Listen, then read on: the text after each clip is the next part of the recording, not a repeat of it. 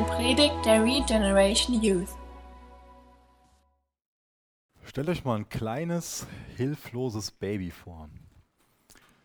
Es schreit regelmäßig, ist nur in ein paar Stofffetzen eingewickelt, liegt in so einem Strohbett und macht sein Nickerchen. Das könnte gut eine Momentaufnahme so aus den ersten Tagen vom Leben von, von Jesus sein. Ich weiß nicht, ob wir es erwarten würden, dass Gott in der Art und Weise auf die Welt kommt, als ein kleines, hilfloses Baby. Ein Baby, was total abhängig ist von den eigenen Eltern, was die Fürsorge der Eltern braucht, was einfach klein und, und hilflos ist. Und das Baby wächst dann heran.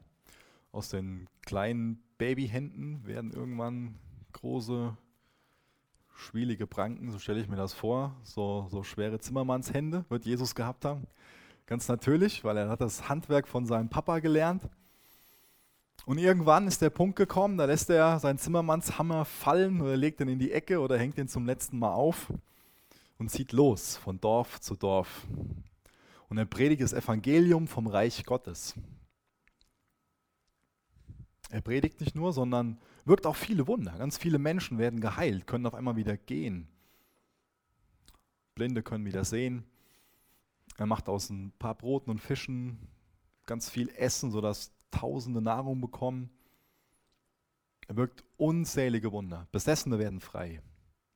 Wir bekommen einen Einblick da rein, was es bedeutet oder was es für Konsequenzen hat, wenn Gott regiert.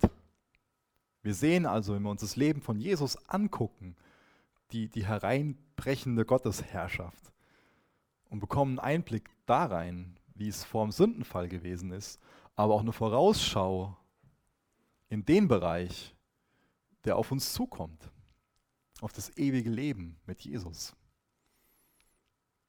Es gab aber auch viele, die auf Jesus nicht klargekommen sind. Dann kommen falsche Anschuldigungen, er wird verurteilt und gekreuzigt stirbt einen ganz qualvollen Tod am Kreuz.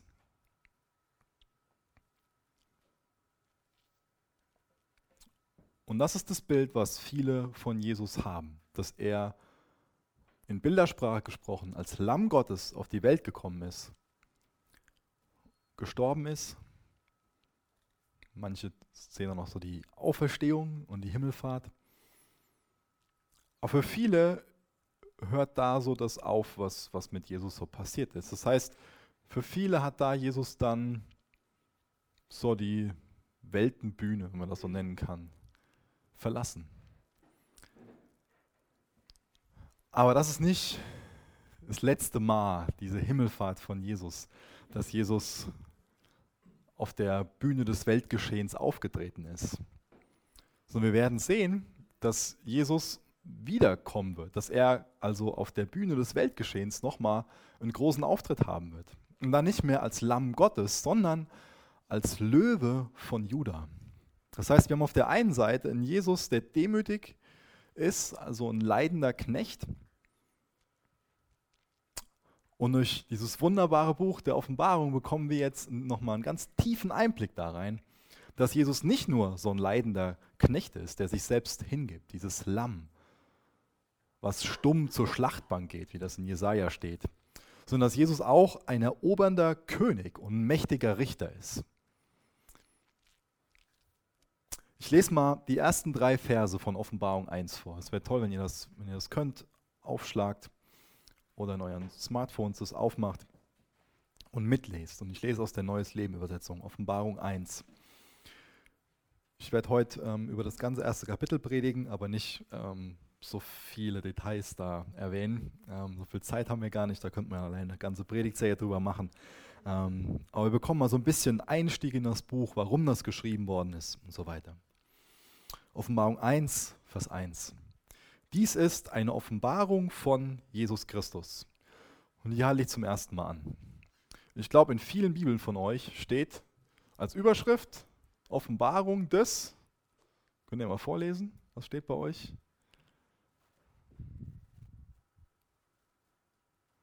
Ich weiß, dass in vielen Übersetzungen so steht, Offenbarung des Johannes. Ähm, wenn das bei euch so steht, dann nehmt euch einen dicken schwarzen Stift und macht es weg.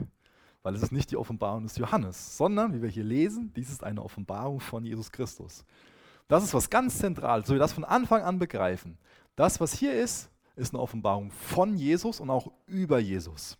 Das ist ganz zentral. Offenbarung 1, die ersten drei Verse.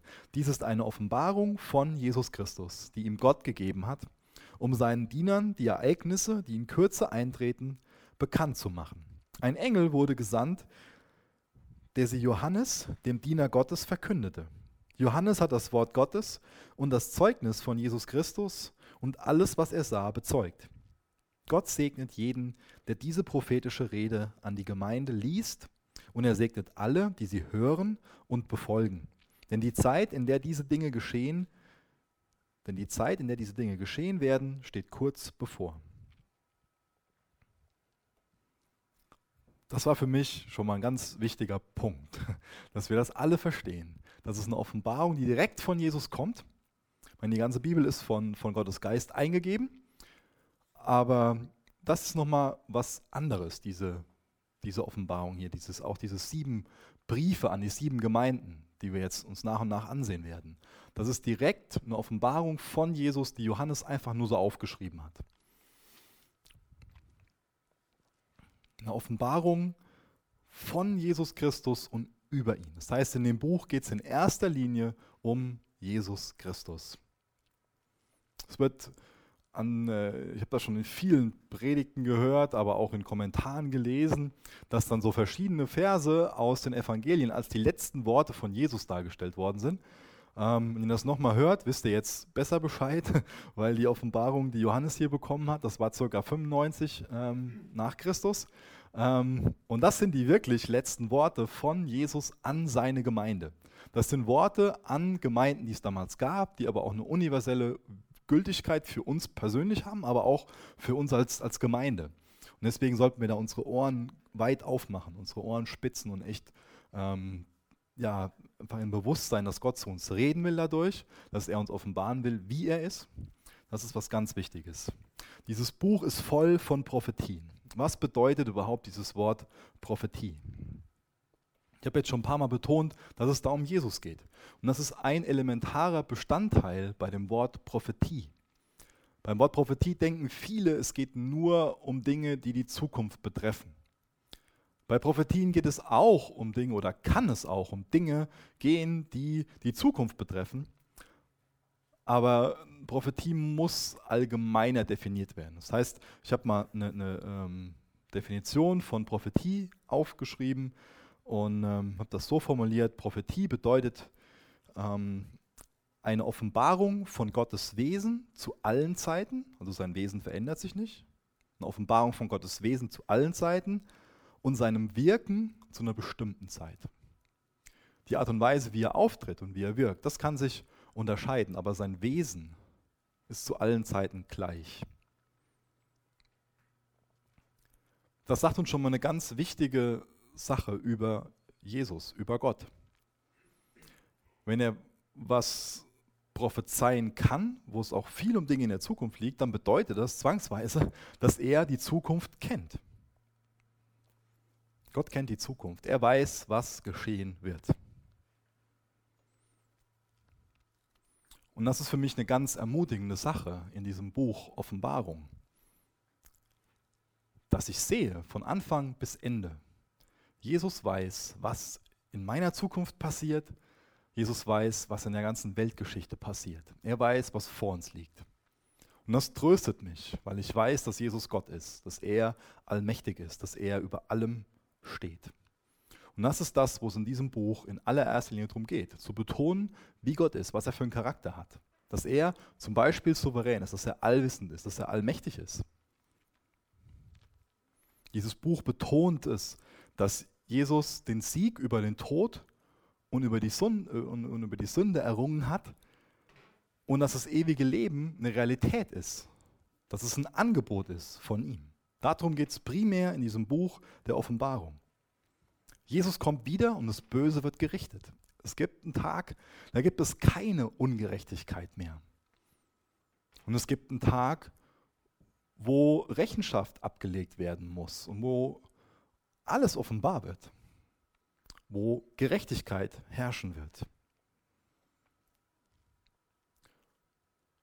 Das heißt, es geht um Dinge in der Zukunft, aber durch die Dinge in der Zukunft bekommen wir wieder eine klare Wegweisung, wie wir heute leben können. Das heißt, es bietet uns auch viel Orientierung für unsere Gegenwart. Ich weiß nicht, was du so gedacht hast, als du gehört hast. In der Jugend geht es heute Abend um Offenbarung 1. Keine Ahnung, was für durch den Kopf geschossen ist. Vielleicht hast du gedacht, ach, interessant, habe ich schon nicht so oft was zugehört oder ich weiß nicht, was du darüber gedacht hast, als du das gehört hast. Vielleicht hast du auch gedacht, ach, das ist doch so schwer zu verstehen, das kann man doch gar nicht verstehen. Das ist auch so ein düsteres Buch, Apokalypse als griechisches Wort und ah, und es geht auch alles unter und es wird alles schlimmer und ah.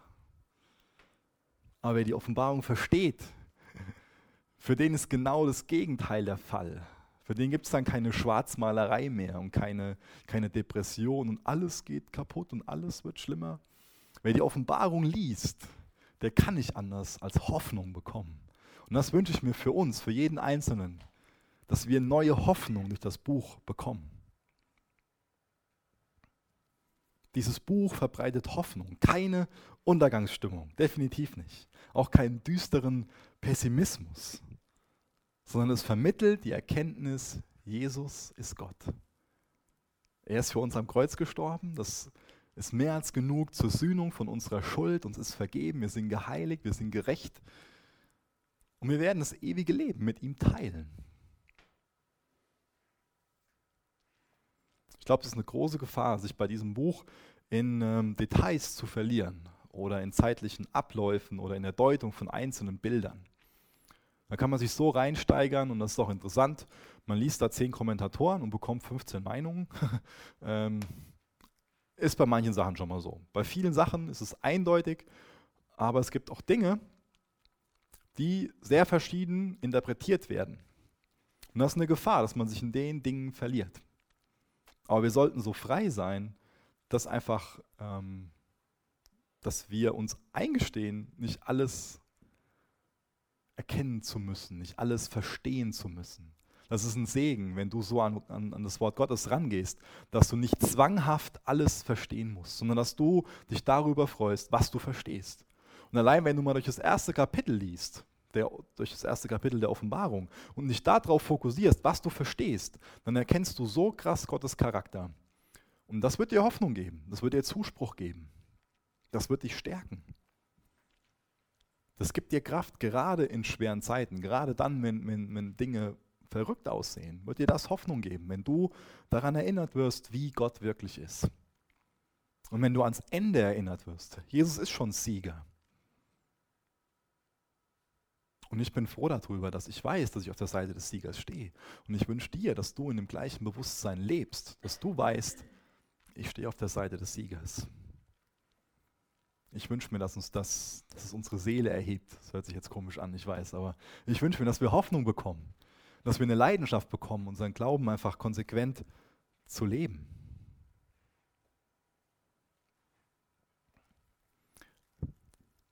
Ich habe das eben schon mal ähm, angedeutet, wie das nochmal wiederholt, wie das im Text beschrieben wird, dass der Johannes so eine Vision hatte und dass er die Dinge einfach aufgeschrieben hat, die er gesehen hat. Das sind quasi direkt von Jesus eingegeben worden. Und er hat einfach nach bestem Wissen das dann aufgeschrieben. Also die, die ähm, ganzen Briefe und so, denke ich, dass das, also er das einfach so wörtlich aufgeschrieben hat. Aber auch später gehe ich davon aus, dass er viele Dinge einfach nur aufgeschrieben hat und, und, und beschrieben hat, ähm, wo ihm einfach auch vielleicht hier und da Worte gefehlt haben, wo er selbst vielleicht Dinge nicht verstanden hat, weil es dafür die Worte noch gar nicht gab oder vielleicht auch heute noch nicht gibt für das, was er gesehen hat. Johannes wird definitiv Dinge gesehen haben, wo es auch heute noch keine Worte für gibt. Und deswegen ist es okay, wenn wir das alles nicht bis ins Detail verstehen.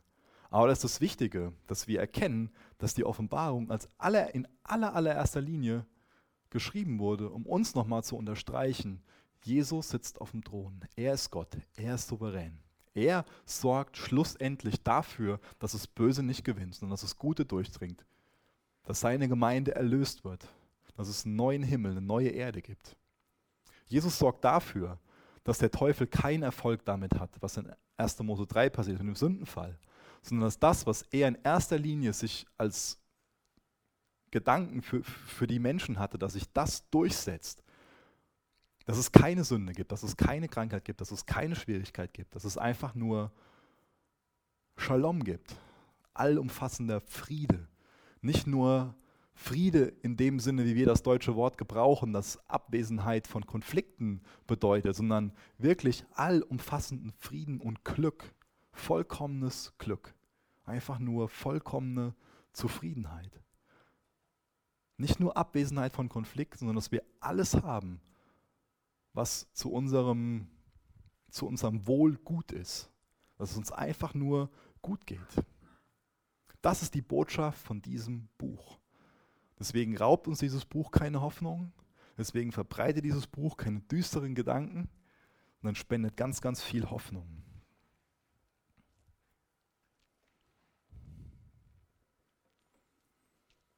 Wir können oft deprimiert werden, wenn wir allein nur die Zeitung aufschlagen und Sachen lesen. Ja. Wenn ich von ISIS lese, wenn ich sehe, wie, wie viel, ähm, was für einen großen Bereich die mittlerweile beherrschen, wie viel Land die eingenommen haben,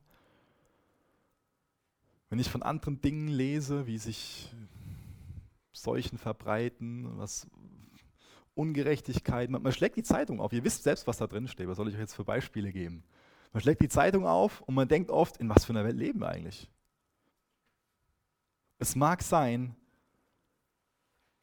dass wir den Eindruck bekommen, dass vorübergehend der Teufel mehr Macht bekommt, mehr Einfluss hat.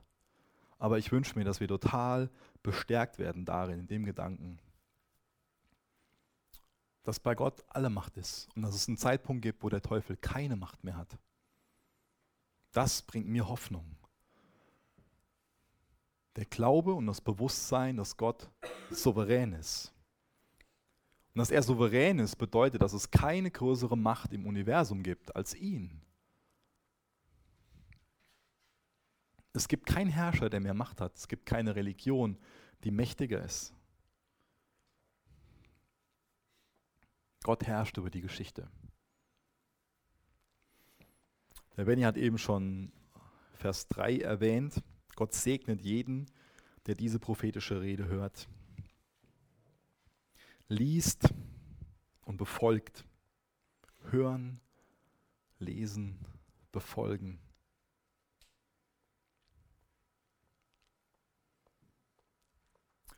Glaub nicht, dass du das nicht verstehen kannst. Lass es zu, dass du manche Dinge nicht verstehst. Aber geh mit einem offenen Herzen da dran. Komm mit einer gewissen Erwartung. Komm mit einem gewissen Glauben, dass das wahr ist, dass du gesegnet wirst, wenn du das liest. Und du wirst nicht verantwortlich gemacht für Dinge, die du nicht verstehst. Aber lass dich segnen mit Dingen, die du verstehst und die du dann auch befolgen kannst. Dieses Buch ist nicht so, wie, wie viele meinen, dass es nur was für Fanatiker ist. Die Auffassung gibt es. Ach, die Offenbarung? Ja, das wird ja nur in Gemeinden drüber gelehrt oder das lesen ja nur Leute, die so ein bisschen fanatisch sind. Ja. Das Gegenteil ist der Fall. Das Buch ist was für Leute, die gesegnet werden wollen. Deswegen lesen wir uns das durch. Deswegen legen wir das aus. Ich lese mal Vers 4 bis Vers 11. Dieser Brief stammt von Johannes und richtet sich an die sieben Gemeinden in der Provinz Asien. Ich wünsche euch Gnade und Frieden von dem, der ist, der immer war und der noch kommen wird, von den sieben Geistern vor seinem Thron und von Jesus Christus, dem treuen Zeugen dieser Dinge, der als erster von den Toten auferstand und Herr über alle Herrscher der Erde ist. Lob sei ihm, der uns liebt und uns von unseren Sünden befreit hat, indem er sein Blut für uns vergoss er hat uns zu seinem Reich und zu seinen Priestern gemacht, um Gott, seinem Vater, zu dienen. Gebt ihm Ehre bis in alle Ewigkeit. Er herrscht für immer und ewig. Amen. Siehe, er kommt mit den Wolken des Himmels und alle werden ihn sehen, sogar die, die ihn durchbohrt haben. Und alle Völker der Erde werden um ihn trauern. Ja, Amen. Ich bin das Alpha und das Omega, der Anfang und das Ende, spricht der Herr, und Gott. Der ist, der immer war, der noch kommen wird, der Allmächtige. Ich bin Johannes, euer Bruder. Wir sind in Jesus verbunden. Durch ihn leiden wir gemeinsam, hoffen auf das Reich Gottes und warten geduldig und standhaft darauf. Man hat mich auf die Insel Patmos verdammt, weil ich das Wort Gottes verkündet und von Jesus erzählt habe. Es war der Tag des Herrn und ich betete im Geist. Plötzlich hörte ich hinter mir eine laute Stimme wie von einer Posaune. Sie sprach, Schreibe, was du siehst, in ein Buch und schicke es an die sieben Gemeinden Ephesus, Smyrna, Pergamon, Thyatira, Sardes, Philadelphia und Laodicea. Hier wird nochmal betont, dass Johannes der Autor ist. Johannes der Jünger von Jesus, der auch die Johannesbriefe geschrieben hat und das Johannesevangelium. Und er schreibt dieses Buch, diese Offenbarung aus dem Exil von der Insel Patmos er selbst geschrieben hat, weil er ein Zeuge von Jesus war, weil er über Jesus berichtet hat, weil er nicht den Mund gehalten hat, sondern erklärt hat, dass Jesus Herr ist, dass Jesus Gott ist, dass er der Weg, die Wahrheit und das Leben ist. Und er bekommt hier direkt diese Offenbarung von Jesus und schreibt die auf. Und in den Briefen, in den einzelnen Briefen werden wir dann sehen, dass da die Gemeinden für ihre Stärken gelobt werden, aber auch für ihre Schwächen ermahnt werden. Und das ist wichtig, dass wir so ein Herz haben, was es aufnimmt, dass wir uns selbst prüfen, dass wir uns aber auch als, als Jugend, als Gemeinde prüfen und offen sind.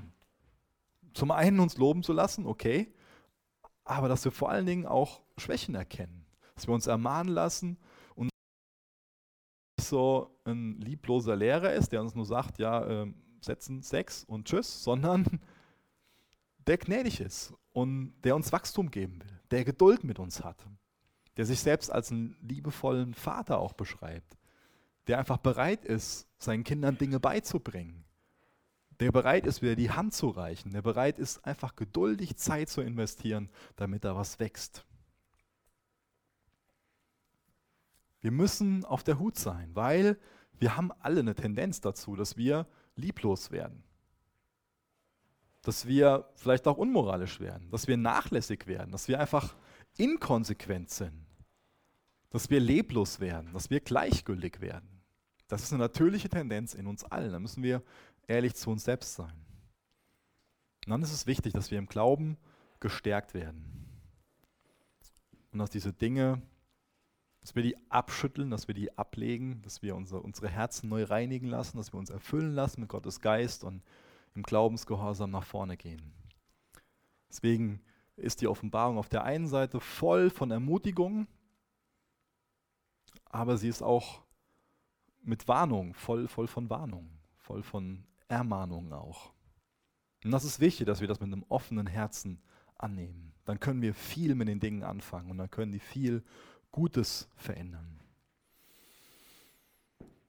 Mit dem nächsten Punkt würde ich gerne eine ganze Predigt halten, aber das geht jetzt nur mal in, in zwei, zwei, drei, vier, fünf, sechs, sieben, acht äh, Sätzen oder so.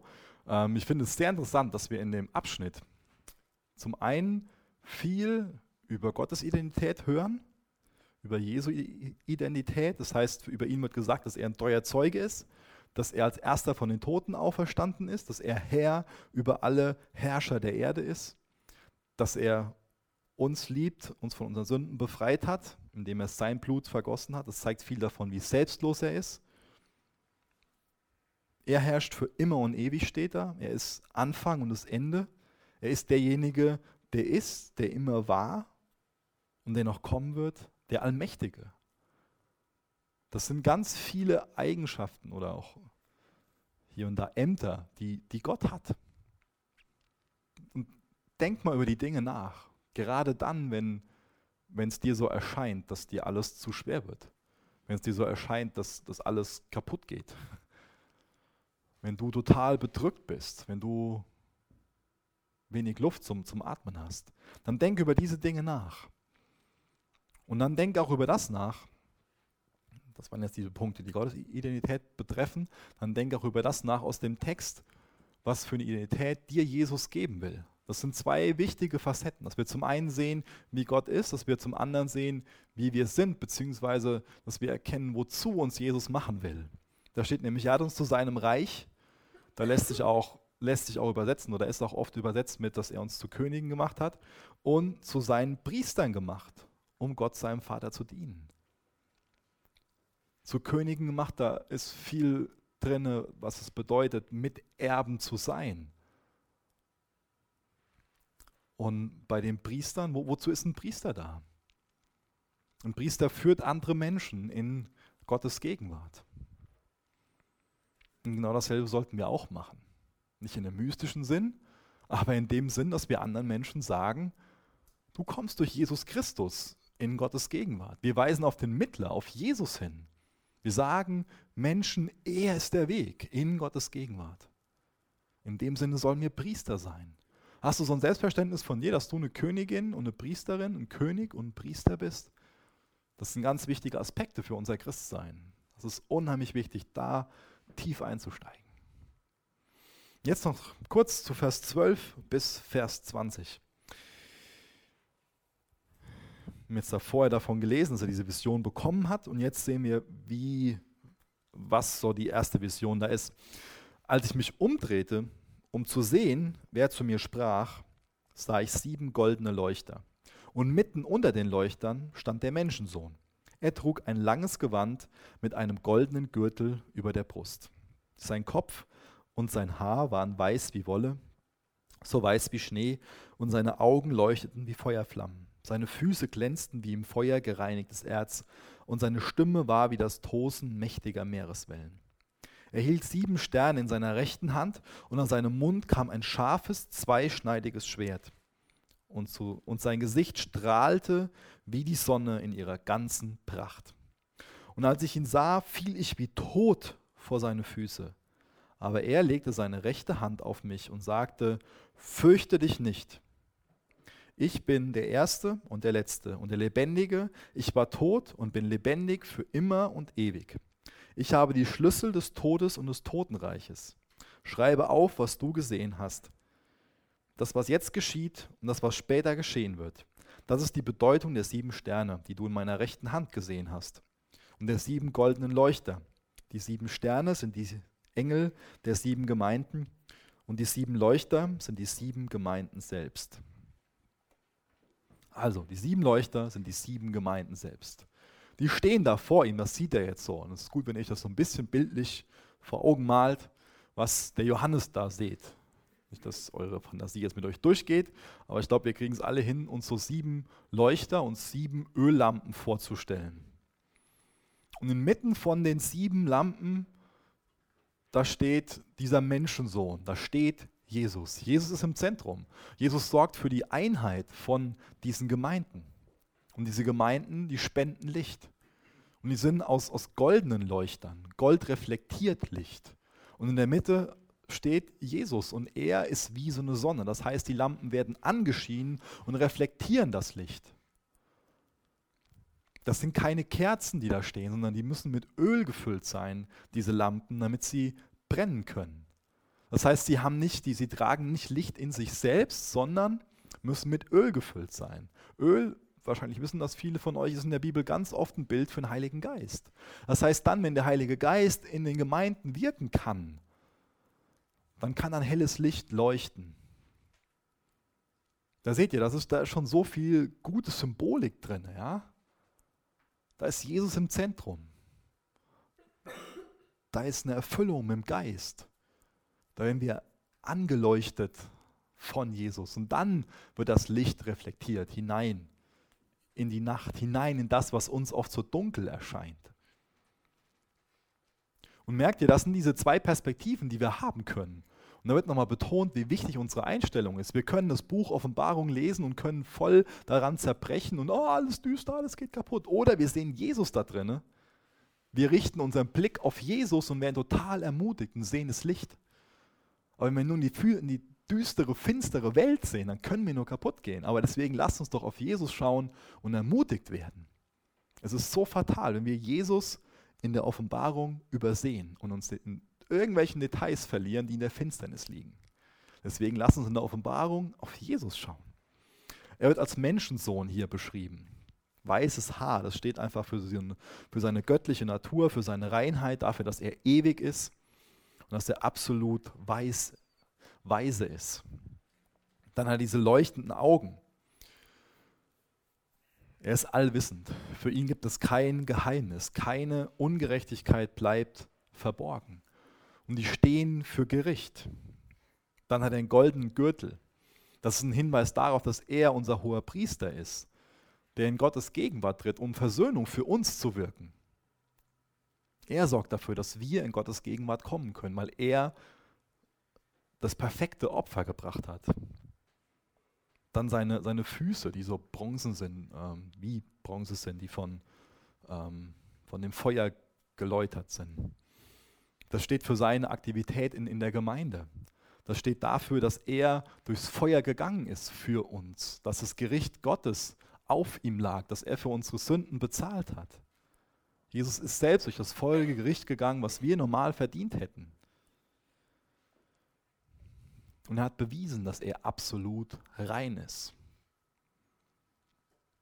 Dann werden auch seine Worte beschrieben, dass sie so sind wie so ein Wasser. Ich weiß nicht, wer von euch mal in der Nähe von einem großen Wasserfall war. Auf der einen Seite ist das voll tosend, aber auf der anderen Seite ist das sehr befriedend. Da wird unsere Seele ruhig, wo er zu uns spricht. Und dann werden wir im Wasserbad des Wortes gewaschen. Das ist so ein Begriff, der oft in der, in der Bibel verwendet wird. Und damit noch seine rechte Hand beschrieben. Das ist, die rechte Hand ist oft so ein Bild für Autorität. Wir singen das in einem Lied, dass, dass Gott die ganze Welt in seiner Hand hat. Und das Wichtige ist auch zu wissen, Gott hat die Gemeinde in seiner Hand. Und das wünsche ich mir, dass wir diese einzelnen Aspekte, dass wir das so vor unserem inneren Auge sehen und dass wir dadurch ein gutes Bild von Jesus sehen. Dann ist Jesus nämlich nicht mehr für uns so ein weichgespülter Hippie. Seht ihr, das, das werden oft so komische Bilder gebraucht für Jesus. So ein sonnengebräunter Typ, der irgendwie so super viel Zeit damit verbringt, seine Haare zu pflegen und naja, das sollte unser Bild von Jesus sein. Und dann spricht er uns zu und fürchte dich nicht.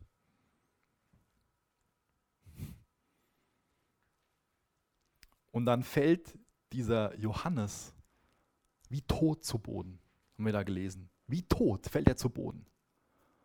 Johannes, erinnert euch, es ist der Jünger, das hat Da Vinci zum Beispiel auch so gemalt, vielleicht habt ihr das, das letzte Abendmahl von Da Vinci, vielleicht seht ihr das gerade vor euch. Da liegt der, dem, liegt der Jesus so halb auf dem Schoß. Ähm, das ist der Jünger, der, der Jesus so nahe war, der so an, an Jesu Schulter hing. Und hier sieht er Jesus und fällt wie tot zu Boden, vor Ehrfurcht, vor Respekt, weil er sieht, wie souverän er ist, wie mächtig er ist, dass er allwissend ist, dass er allmächtig ist. Und da hört er dieses Fürchte dich nicht. Und das fürchte dich nicht, das sollten auch wir neu hören, damit wir Hoffnung bekommen. Damit wir erkennen, egal wie es um uns herum aussieht, egal wie es in unseren Gedanken aussieht, wenn wir an Jesus festhalten, er hält an uns fest.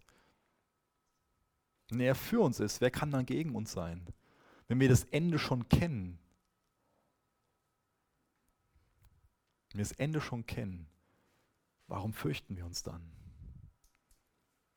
Dann wenn in Vers 20, ganz kurz, das ist die Bedeutung der sieben Sterne, die du in meiner rechten Hand gesehen hast, und der sieben goldenen Leuchter. Die sieben Sterne sind die Engel der sieben Gemeinden, und die sieben Leuchter sind die sieben Gemeinden selbst. Die Engel der sieben Gemeinden, das sind die einzelnen Pastoren von den Gemeinden, die verantwortlich gemacht werden.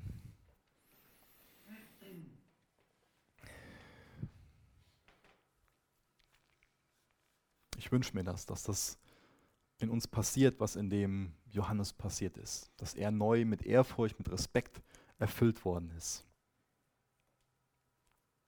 Ehrfurcht und Respekt sollten wir vor Jesus haben. Wir sollten ihn so sehen, wie er wirklich ist. Er ist das Lamm Gottes, das auf diese Welt gekommen ist, um Sühnung für unsere Schuld zu wirken. Aber er kommt wieder als der Löwe von Juda. Er wird regieren in Macht und Herrlichkeit. Lamm Gottes und siegreicher König. Das ist kein Widerspruch. Das ist eine Sache, die zusammengehört. Das sind zwei Das sind zwei Arten, wie Jesus hier auftritt. Er ist zuerst gekommen, um Sühnung zu erwirken und danach gekommen, um alle, die, die, das, die da was mit anfangen können, die verstanden haben, dass sie Sünder sind, dass sie Übertreter sind, um die heimzuholen, um seine Gemeinde nach Hause zu holen. Das ist die Realität, dass Jesus so ist. Und ich wünsche mir, dass wir ihn durch die Offenbarung ganz neu offenbart bekommen, ganz neu ihn erkennen, wie er ist. Denn nur wenn wir ihn sehen, wie er ist, dann können wir die anderen Dinge erkennen, wie sie sind. Nur wenn Jesus unsere Realität ist, wenn wir ein genaues Bild von ihm haben, dann bekommt alles andere auch seine Bedeutung. Jesus, ich möchte dich einfach darum bitten, dass wir ganz neu ergriffen werden von deiner Macht und Herrlichkeit. Ich möchte dich ganz neu darum bitten, dass wir neu erkennen, dass du allwissend bist, dass du ewig bist, dass du allmächtig bist, dass du gut bist, dass du liebevoll bist, dass du uns selbstlos liebst. Ich möchte dich bitten, dass das in Erstaunen versetzt, dass wir ergriffen sind, dass du so erhaben bist. Jetzt du weißt, wer, wer hier ist, der vielleicht betrübt ist, der vielleicht nicht mehr kann. Ich möchte dich bitten, dass du den Personen Hoffnung gibst, ihnen neues Leben gibst, ihnen Freude an dir gibst, Herr. Wollen dich jetzt auch noch bitten für die Kleingruppen, dass du die Zeit segnest, dass du uns dadurch stärkst und tiefe Gemeinschaft in dir gibst, Herr. In Jesu Namen. Amen. Danke für das Anhören der Predigt. Weitere Informationen findest du unter www.regenerationyouth.de.